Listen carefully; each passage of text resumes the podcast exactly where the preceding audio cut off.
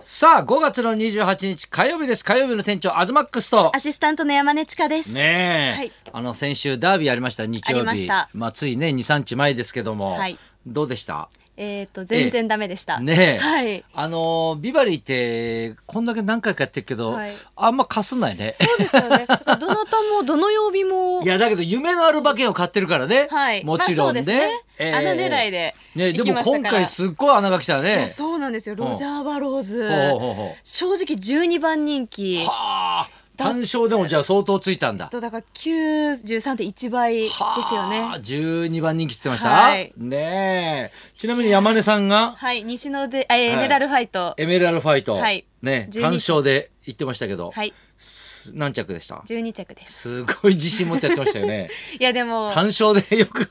12着の選びました違うね勝って欲しかったんですよ、情ですよね、もう普段こあう情取ですか材を見本のトレセンでさせていただいてるのでえ、え情けはは無用ってことがこれで分かりましたねこれ ね、えいえ厳しいですねねえまあ東私さんはもね西のデイジーとレッドジュニアはでい5着と8着というね、まあでも西野デイジーは、ええうんちょっと頑張りましたねよそうです予想よりもすごく良かったので、ねえうん、はあ今後楽しみですけどまあね、また次の機会はちょっとぜはひい頑張りたいなと思いますけども、いやーやりたいです相撲がすごかったですね。はいそうです、えトランプ大統領も来ましてえ。いや、だって相撲のなんかはい中継の数字が跳ね上がったってね。二十六点三パーセント。はあ。すごいことです。だから座布団を当日投げると三十万以下の罰金か懲役二年とかっていねう紙もええこう配布されたりしたねえみだったていで。入り口で、だって金属探知機だとそうかな、んですよ。大行列できてしまって。なかなか入るのにも大変だったし、はい中でも自動販売機が使えないとかそうねで。す使用停止っていうことで、ペットボトルも持ち入りき持ち込み禁うん止になったりとかでしたけど、はまあ朝乃山関優勝ですいよ。やいやいや、本当にこう、令和初のね、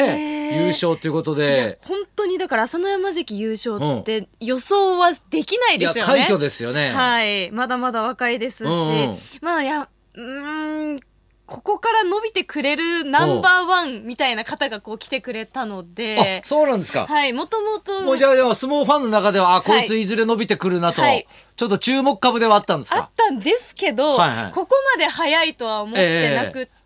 まあ、しかもええ今その上位のはいにいる若手、まあ、中堅、ベテランにしろこう突き押し相撲の方おがうかなり多くなってきてるのえでえ朝乃山関ってこう右四つ左上手っていうこう回しを掴んでの正攻法な相撲を取る方なので、おはいはあい。の結構そのえ一発勝負ってなった時えにえ攻略されやすいというえ、か、こうは突っ張りの力士が突っ張ってしまうとこう勢いに負けちゃうみたいなところとかもええまだあったのええでこんなに早くはあこう自分の得意な形がほとんどだったので今場所の勝ち方あ。も。じゃあまあ期待の申請でやることはねそこうんなんだですけよ早く結果が出るっていうことはいや嬉しいですよ。ねえ、はいだってね大統領もね、はい令和 ワン令和ワン令和ワン言ってますよねえちょっとあれ朝の山。ねえちょっと流行語になるんじゃないかっていう令和ワン、 ねえまず確かに早すぎですけどね早いですけど。時期としてはいやでもだからあの、うんあの志の輔さん、はいはいあの私が合点で一緒になってるが、あの富山出身で、、はいつもメイク室一緒になるんですけれどえも、えその時富に山でだってね、はいもう何十年ぶりかの優勝だって言ってましたよいやそうねで。すだからあのいつも話すんですよ朝乃山はどうだってこう志の輔さんがこう聞いてきてくださって、ええまあもうちょっとかかりますかねあと12年はみたいな話うんを最近もしたばっかりはいはいだったんですよ、いや志の輔さん機嫌いいだろうなと思いながらいやねちょっとだって大フィーバー起きてんでしょうね、富山ではね。いや今すごいみたいですね。地元のせんよく朝乃山関が行く銭湯とかもすごいよく行く銭湯があんだはい、そおんな祝い情報まで入ってしくんてのてでうもん今後なんか行きづらくなったみたいなことは 確かに朝乃山関言ってましたけどね裸みんなに見られるだろうしね。 うんいや私的にはね、いやはいあのもう熱海五郎一座が今月そうですねだからもう31う日ん本番になるので、はいもうちょっとあの稽古も、はいもう稽古自体がもうちょっと打ち上げちゃったというか。 はいそうなんですよ打ち上げちゃっ。たいやだからもうあとはゲネプロだとか、はいもう劇場に入ってからですけど、稽古場での稽古はもう最後なんですよね。へーどうですか、ええいやでもねあのいい稽古ができてて、はい相当楽しくやってますけど、はいまあだからその中でやっぱお笑いですから、はいい、ろんなねちょっとみんながちょっとネタを披露するようなシーンがあったりするんですよ。はでだからなんかねえかなと思って、僕あのたまにほらスマホに書いてるやつとかあるじゃないですか。ね。なんですかスマスホにスマホにあのなんかなんか番組の時とかに、はいトークネタとかああメモして、それとかあとなんかはい最近気づいたこととか、そういうのを大体こう何スマホの中に、はいメモっておくんですよ。うんうんわかりますそれでこう見てたらなんか変なずいぶん前にはい考えたはい格言みたいなのがおう残ってて、格言ねえもうこれもう相当古いやつだと思うんですけど、まあ格言って大体わかりますどういうことか。うん格言はい。きん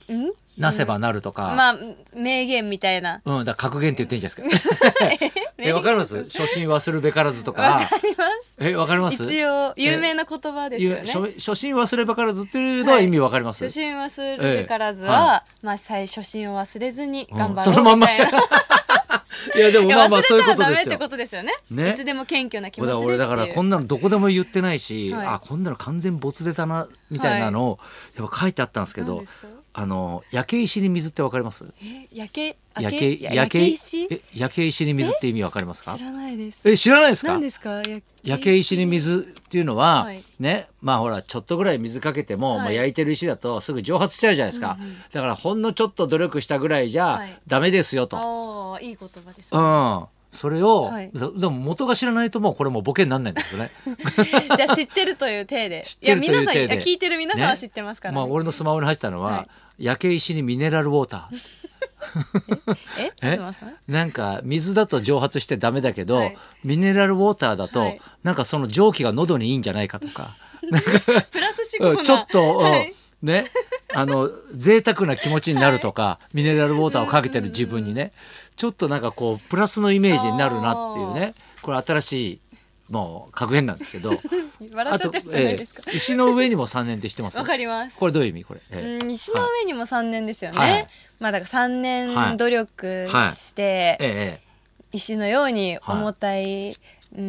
んなんだえなるほど石のあ上にこの人最高ですね。え ええあれ椅子の上にも3年ってのははい石って冷たいじゃないですか、はいちょっと3年もすべ、ね、座ってるとあはいったかまりますよと、んだから努力をし続けると必ずもうなせばなるじゃないですけども、その思いとか努力が報われますよと。はいいや言われたらわかるんですよ いや分かってないじゃん言われなくても分かるでしょこれえ言葉 説明しなさいって石の上にも三年難しくないですかそうですか、はいねえこれ私が新しく考えてたのは、はい何ですか石の上上にもう座んねんって、うん、座んねもうんそういう疲れてたらどこにでも座るっていうことか、ええ石の上にも座んねん座んねんねで元を知らないからいやわかるわかるわかりますわかりますはいじゃあ鬼に金棒ってのはわかります、聞いたことありますね、ええ大体どういう意味か、そうそうええ聞いたことあるっていうかこれ勉強してるはずなんですけど鬼に金棒鬼には鬼は金棒を持ってますね、はいそれくらい強い意志で何事も望みましょうい全然違いますね、はい違いました鬼っていうのはやっぱ強いですよ、はもうそもそも強いんですよ、はいそれに金棒というねはい武器を持たせたら、いより一層強くなる、んねもうだから盤石の体制みたいうなーんことですよね、はいまあ、それに対して私がこう書いてたのは鬼に学ぼう学ぼう、うん、島にいては危険っていう、うん、退治独さりれちゃ占うめしちゃダメと か、うん、あなんかいいですそうねいう鬼に学べるっていう、ねだからこれ結構没ネタってわかるでしょこれ。いやいやでもなんかちょっと意勉味強になりはます意味は深いなとええ思いますけど、あ面白ないんかし変なのもあるんですよ何ですか。インスタントツタンカーメンってのがあるんですよこれどういう意味だかわかります？いやわかんないイですンスタントツタンカーメン。インスタントツタンカーメン、はインスタント、は意味がわかんなわいかんないですイかンスタントラーメンはあれですよねはいわかりますよね。ツタンカーメンがはついく、。これは最近のもののように感じるけど、はい実は歴史のあるも の。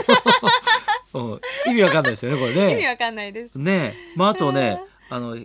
五期元用っていうのがあるんです えよ。ご機嫌ようじゃなくて,、ええじゃなくて、ご機嫌ごきげんよ用。うね、それ挨じ字は拶かと思ったはら、名前だったっていう。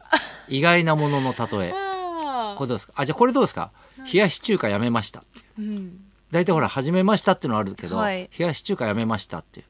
ね、終わりをはっきりさせる。ねあー、けじめをつけるあーいつ終わったかわからないとまだできるって聞かれてしまうので、はいその無駄を省けるそう意味までしっかり書いて るんそでうすか書いてんですよ。すごいですねただね、あの没ネタ なんで、でもそれ以上に面白いネタが、ええこの今回は熱海五郎一座ではもちろんですよ聞けるということですよね、ええなんでこれは全部没にしましたん で、ご安心くださいね。ははいい、ぜひね、新橋演舞場の方にね来ていただきたいと思いますが、楽しみですねはい、そろそろ参りましょうはい、今か。日は芸能一家のリーダー俳優の渡辺徹さんが生登場してくださいます、東貴弘と、山根千佳のララジジオオビビババリリーーヒヒルルズズ